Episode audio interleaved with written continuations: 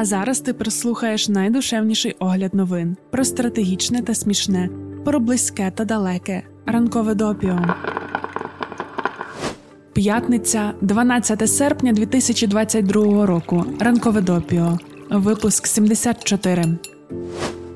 Пише Дмитро Кулеба, пишуть Reuters, Associated Press, Time і перша приватна мемарня. Макдональдс повертається в Україну. Доброго тобі ранку від команди Допіо. Ми вже на низькому старті займати чергу в МАК. Взагалі тиждень видався сповненим приводів порадіти: бавовна у Криму, дивні спалахи на аеродромі Зябровка в Білорусі, країни ЄС, які підтримують заборону видачі візи росіянам. Ми аж задумалися, що треба купити пляшку ігристого в офіс. Нехай стоїть і чекає свого часу, часу гарних новин зі Севастополя та про від'ємне зведення Кримського мосту.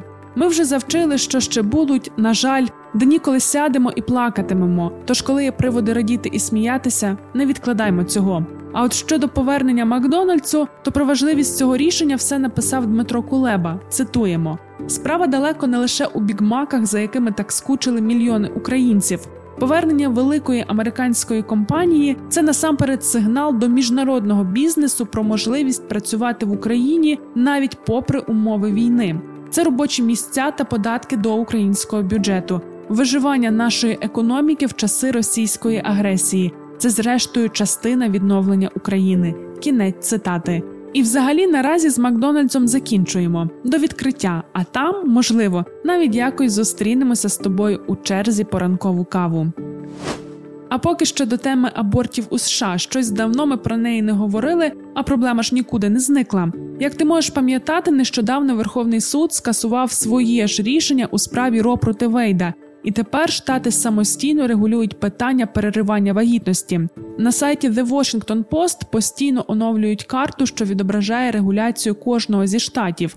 Виділяють п'ять категорій: аборти заборонені або здебільшого заборонені, незабаром будуть заборонені, ймовірно будуть заборонені, поки що законні, та аборти законні, і це право буде захищеним. 17 штатів вже заборонили аборти. Ще четверо готуються це зробити найближчим часом. А от штат Айова ще не має остаточного рішення, але найбільш ймовірно також заборонить. Тобто разом це 22 штати. Всього їх нагадаємо 50. На Нью-Йорк Таймс вийшла стаття, у якій порівнюють, який стан справ був до рішення у справі Ро проти Вейда, тобто до 1973 року. Тоді, попри заборону, були також і винятки у випадках зґвалтування чи інцесту або для порятунку життя чи здоров'я жінки. Визначення ситуацій, що становлять винятки, це теж був тривалий процес, розпочатий у 1959 році американським юридичним інститутом, незалежною групою вчених юристів, адвокатів і суддів. Протягом десятиліть, вже після 1973 року, противники абортів від Рональда Рейгана до Дональда Трампа просували ідею скасування прецеденту Ро проти Вейда, тобто хотіли заперечити конституційність права жінки на переривання вагітності. При цьому найчастіше вони не виступали проти винятків, які ми назвали. Ба навіть більше існує поправка гайда. Це законодавче положення, яке забороняє використання федеральних коштів для оплати абортів. За винятком випадків, коли це стосується порятунку життя жінки, або якщо вагітність виникає внаслідок інцесту чи зґвалтування. Тепер вже за нової хвилі заборони на аборти штати часто нехтують і винятками. Постраждалим від зґвалтування чи інцесту не покривають послугу аборту в Алабамі, Арканзасі, Флориді, Кентукі, Луїзіані, Міссурі, Оклахомі, Огайо, Південній Дакоті, Теннесі чи Техасі. Дуже цікаво у штаті Міссісіпі. Там прийнято закон, що забороняє переривати вагітність після 15-го тижня. Виняток випадки зґвалтування, але нічого не зазначено про інцест. Зараз до цього закону прикуто дуже багато уваги, оскільки його розглядатиме Верховний суд вже незабаром. Деякі штати, як от Айдахо, Південна Дакота та Арканзас, не дозволяють аборт у випадку загрози життю жінки. Єдиний виняток в Арканзасі це врятувати життя жінки в невідкладній медичній допомозі. Джейсон Рапперт, сенатор штату Арканзас, республіканець та президент Національної асоціації християнських законодавців, пояснює свою підтримку таких суворих регуляцій тим, що його погляди на аборт мають в основі його віру. Він сказав, що чув свідчення постраждалих від зґвалтувань та інцесту, які розповідали про цитуємо психічні страждання, які вони пережили, коли мали справу з тим, що позбавили життя своєї дитини. Дуже шкода, що пан Раперт не мав змоги поспілкуватися з тими, кого змусили народжувати після інцесту чи зґвалтування. Невже він думає, що ці жінки обійшлися без психічних страждань? А ще шкода, що жінки, які мали покази до перервання вагітності, але не змогли отримати цієї медичної послуги, не можуть пану сенатору розповісти свої історії. А не можуть, бо вони померли, і пану сенатору до них все одно. Це вже ж не виборці, що про них думати. Мері Зіглер, історикиня права з Каліфорнійського університету, вважає, що посилення заборони на аборти та відмова навіть від раніше прийнятих винятків свідчить про те, що республіканська партія радикалізується. Одна з причин це боротьба за найбільш радикальних виборців під час праймерис, на яких обирається кандидат чи кандидатка від партії. Ще одна причина групи противників абортів, які теж стають все більш радикалізованими та безумовними, шукають людей, що стануть так званими прапороносцями, тобто публічними обличчями своїх кампаній. Вони готові фінансувати таких політиків. У таборі тих, хто виступає за вибір, звертають увагу, що фокусування на винятках є взагалі помилковим. Пояснюють це так. Коли люди висловлюють шок, що нові закони не дозволяють аборти у випадках зґвалтування чи інцесту, вони здається припускають, що якщо ці винятки надані, нові обмежувальні закони є більш розумними. Наша думка, що нові обмежувальні закони розумними не є взагалі. Сподіваємося, що американки таки доб'ються того, що право на аборт знову буде визнано конституційним, але вже, мабуть, варто працювати, щоб це зробити якимось більш надійним способом, а не через рішення Верховного суду. Бо, як ми тепер бачимо, їх скасовують. У будь-якому разі життя покаже, ми все це відслідкуємо і тобі розповімо.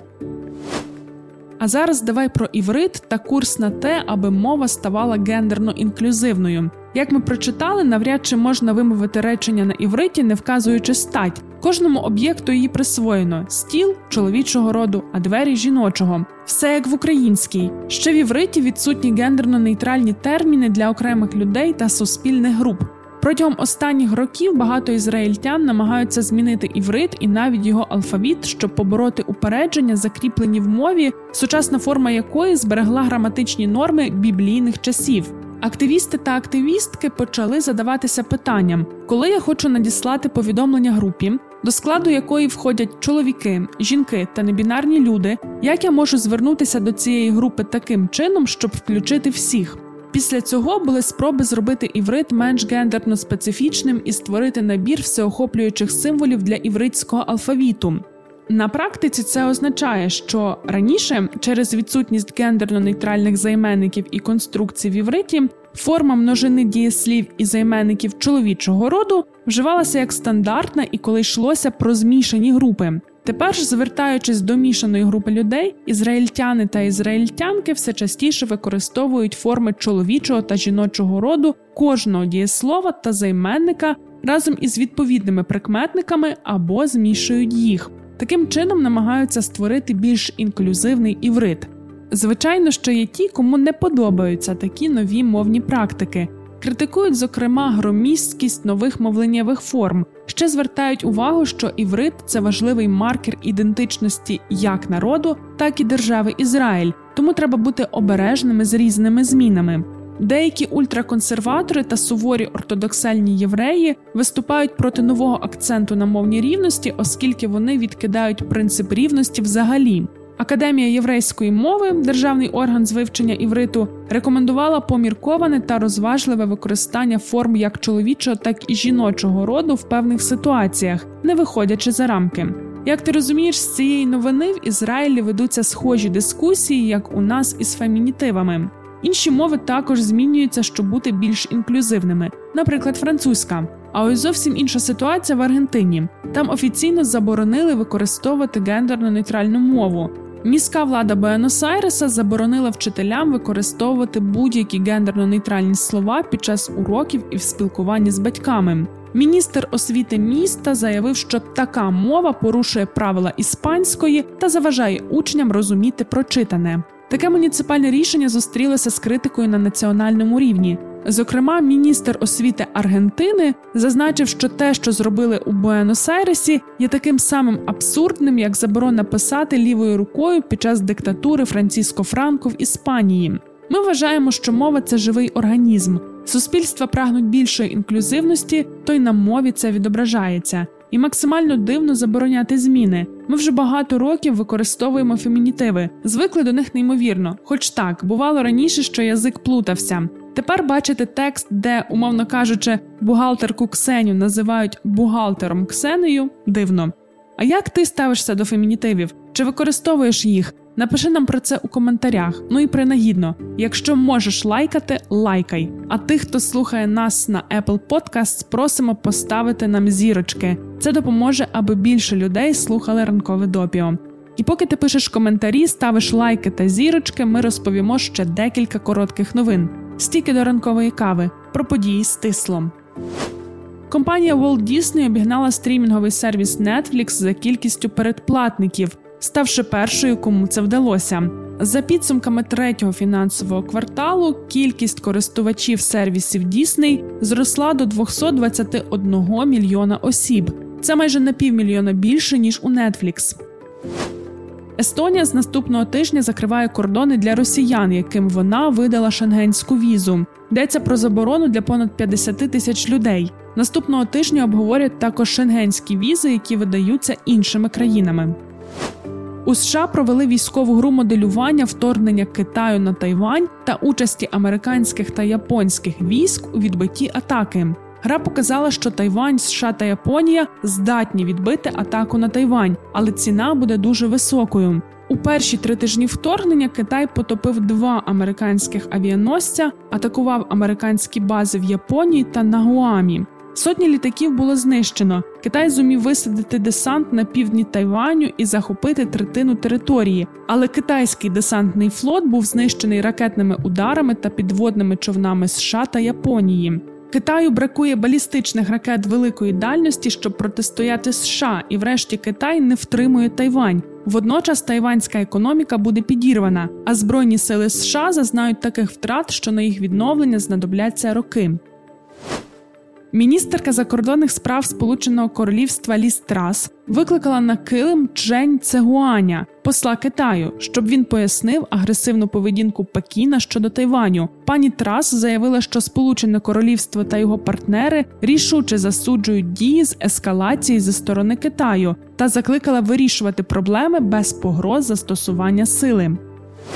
Це була остання новина 74-го випуску. Спокійних вихідних тільки радісних новин про бавовну та спалахи і ніяких тривог. Почуємося у понеділок. Ринкове допіо це огляд новин від освітнього центру справ людини у Львові. Про все, що дійсно має значення, ми тобі повідомимо. Щотижня у понеділок, середу та п'ятницю можна читати, а можна слухати. Шукай у Telegram, на SoundCloud, Google та Apple Podcasts.